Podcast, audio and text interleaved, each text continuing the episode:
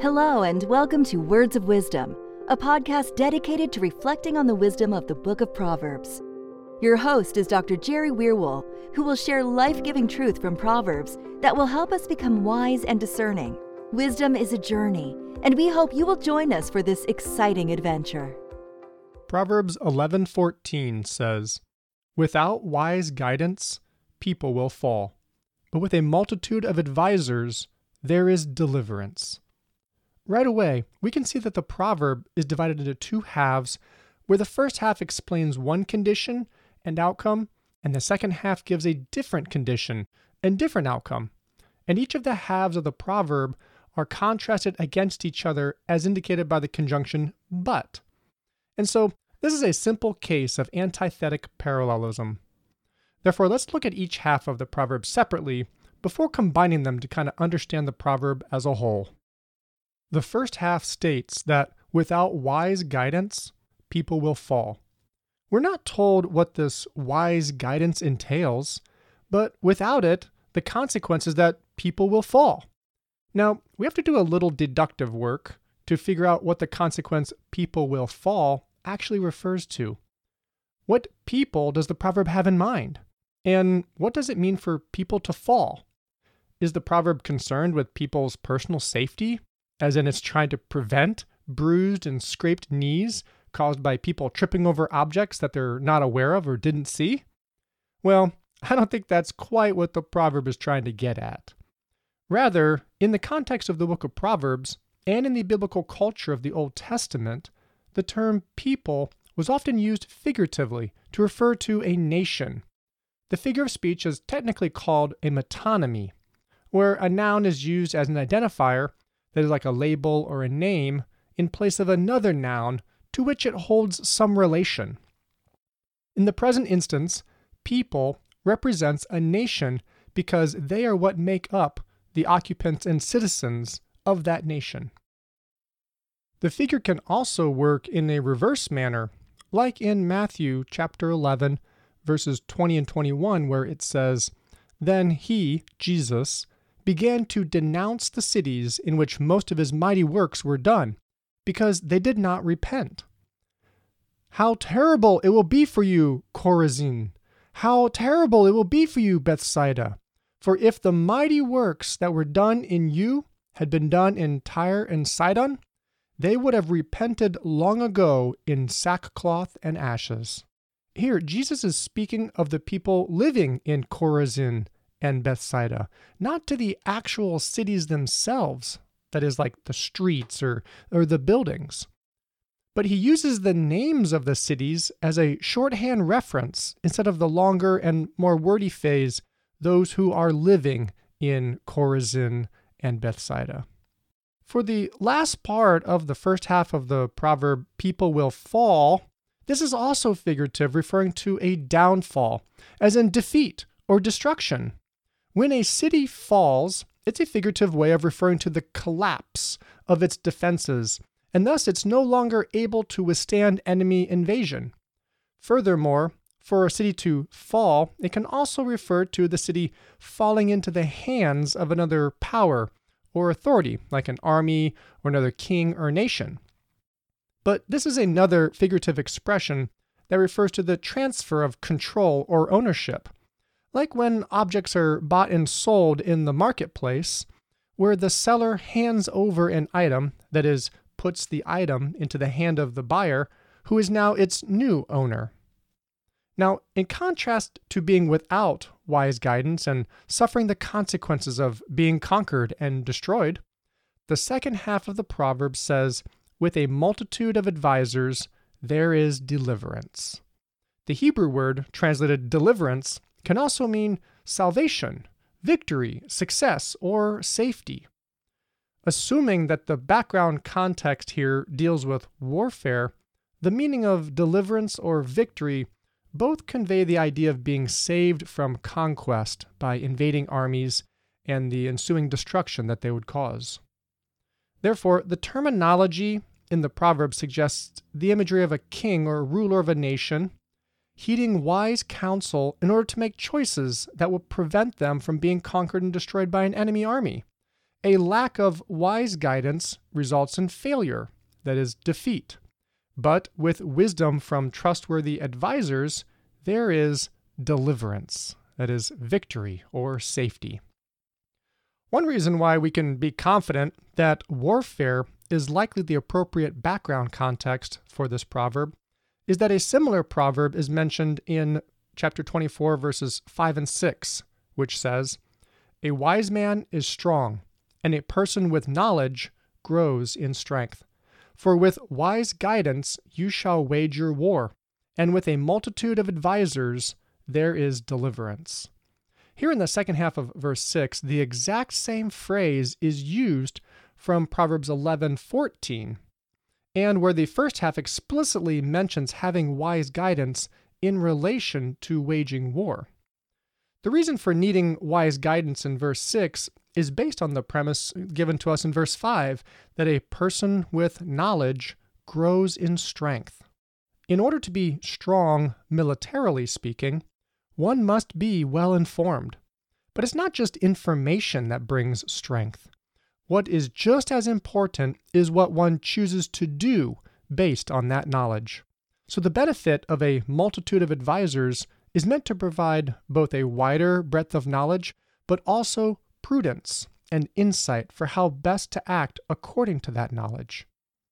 In addition, another proverb that addresses the need to gain wise guidance or counsel in relation to going to war is Proverbs twenty, verse eighteen, which says, "Plans are established by counsel, so make war by wise guidance." In the ancient world, war was a common reality that nearly everyone experienced to one degree or another within their lifetime. And specifically, in regard to the nation of Israel in the Old Testament, they were frequently engaged in warfare. After being rescued from slavery in Egypt and wandering around the wilderness for forty years, they fought the Amalekites, the Ammonites, the Moabites, the Egyptians, all the tribes of the Canaanites, the Philistines, their own countrymen in a civil war, and then later on the empires of Assyria and Babylonia, just to name a few. Regarding the applicability of Proverbs eleven fourteen, the Old Testament scholars Kyle and Delitzsch comment, "But the truth of the clause in fourteen b is in modern times more fully illustrated in the region of ecclesiastical and political affairs. And in general, it is found to be true that it is better with a people when they are governed according to the laws and conclusions which, which have resulted from the careful deliberation of many competent and authorized men than when their fate is entrusted unconditionally to one or to a few." What Kyle and Delitzsch are saying is that regarding the church and also with government, that things go better when it's done by careful deliberation of a group of people rather than when everything is entrusted to just one or a couple people. Moving on, in Proverbs chapter fifteen, verse twenty-two, it says, "By a lack of counsel, plans are shattered, but with a multitude of advisors, a plan will stand." While the background context of warfare is probably still implicitly present in this proverb, it doesn't explicitly mention what the plans are that get shattered if there's a lack of counsel. This proverb can be seen to have a wider context dealing with any sort of preparation or strategic planning. However, the simple premise of the wisdom it offers is no different. Failure and defeat result from isolation and or ignorance. Not involving other people and not gaining vital knowledge about a situation does not promote or enhance the likelihood of a plan's completion or success. Now, I think that all of these proverbs have wider applications beyond warfare tactics and strategies, and in particular fifteen twenty-two, I think. This proverb really is applicable to almost any level or area of life where planning is involved. I remember thinking about the second half of fifteen twenty-two, "With a multitude of advisors, a plan will stand," a couple of years ago when I was coordinating a large multi-church event called Converge that was going to take place at a location I had never been to and in a different state over twelve hours away from where I was living. So the first thing I did was I got help. I asked several other pastors and church leaders from the various organizations who were going to be attending to be part of a planning committee with me. I remember the incalculable amount of time we spent in meetings discussing the details of every area concerning the event.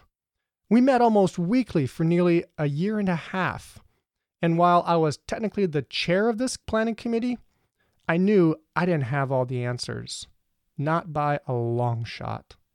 I also recall one of the lines I used most often in our discussions.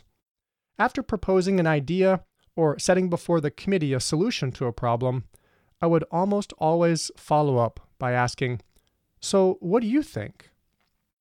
Those were the magic words that invited their voice into the conversation. But don't get me wrong, some of the people on the committee were going to offer their opinion, whether I asked for it or not. But in all honesty, I really did want to hear their thoughts because I firmly believed that our collective knowledge and experience was needed in order to make the event the best it could be. Heck, I would say I needed everyone's help and input even just to make the event possible. Well, in order to illustrate the wisdom that we've been talking about in these Proverbs, I want to tell you about Queen Elizabeth the First of England and how she acted wisely when she ascended to the throne. It was November seventeenth, fifteen fifty-eight, and Elizabeth was in Hatfield in Hertfordshire with her trusted friend William Cecil when news arrived that her sister, Queen Mary the First, had died. Not long after the report of her sister's death arrived, a delegation of Queen Mary's counselors gathered where Elizabeth and William were, surely wondering what sort of future lay in store for them. The following account of what Queen Elizabeth the First would do as she became the monarch of England is adapted from an article by the Royal Museums in Greenwich. Quote, "In her first address, Queen Elizabeth the First made a decisive start by asserting her inalienable right to rule, assuring those present that hers would be a consensual government. She also made it clear that the changes and job cuts to be made among her close advisers were not due to any fault of their own or out of vengeance, but from the need to streamline management for a more effective government. Elizabeth solemnly conveyed her intention to rule by saying, 'I mean to direct all my actions by good advice and counsel.' And after outlining her intent upon becoming queen, she proceeded to build her Privy Council, effectively her Royal Advisory Board.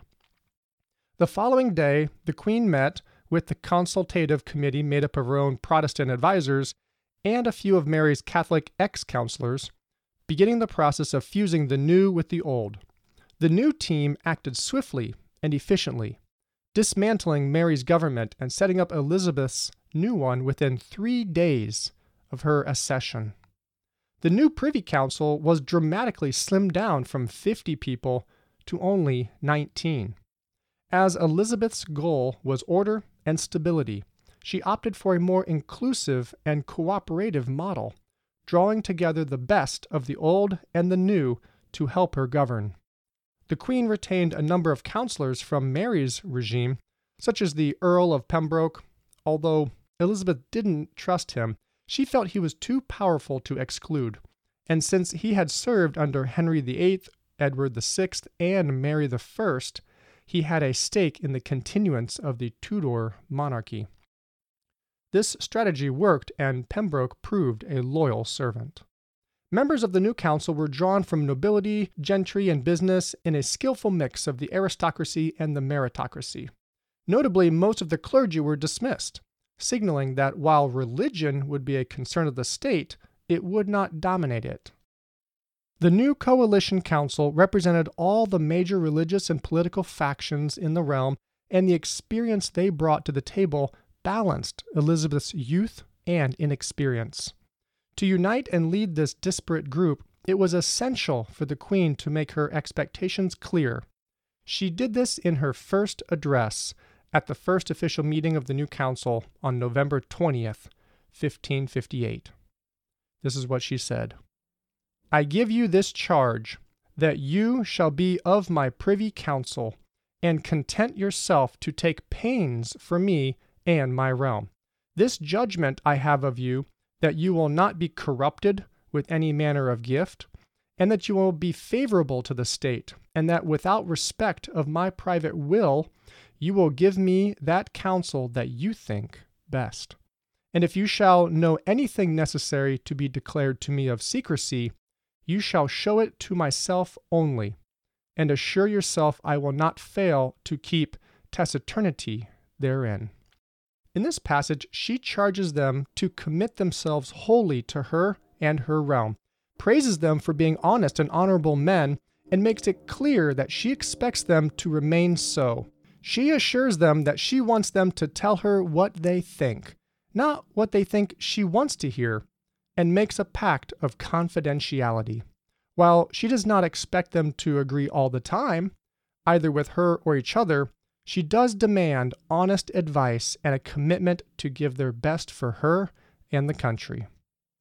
For Queen Elizabeth the First, running a country was no small feat, and so having a trusted advisory board with counselors who would assist her in making sound decisions, which would affect the entire nation, is certainly a wise choice on her part. But we don't have to be the president of a country, or even the president of a company, to realize just how important it is to receive quality advice from others in order to make the best decisions possible. Whether it's about buying a house, being in a relationship, working with others at your job, raising children, or even just how to do your taxes.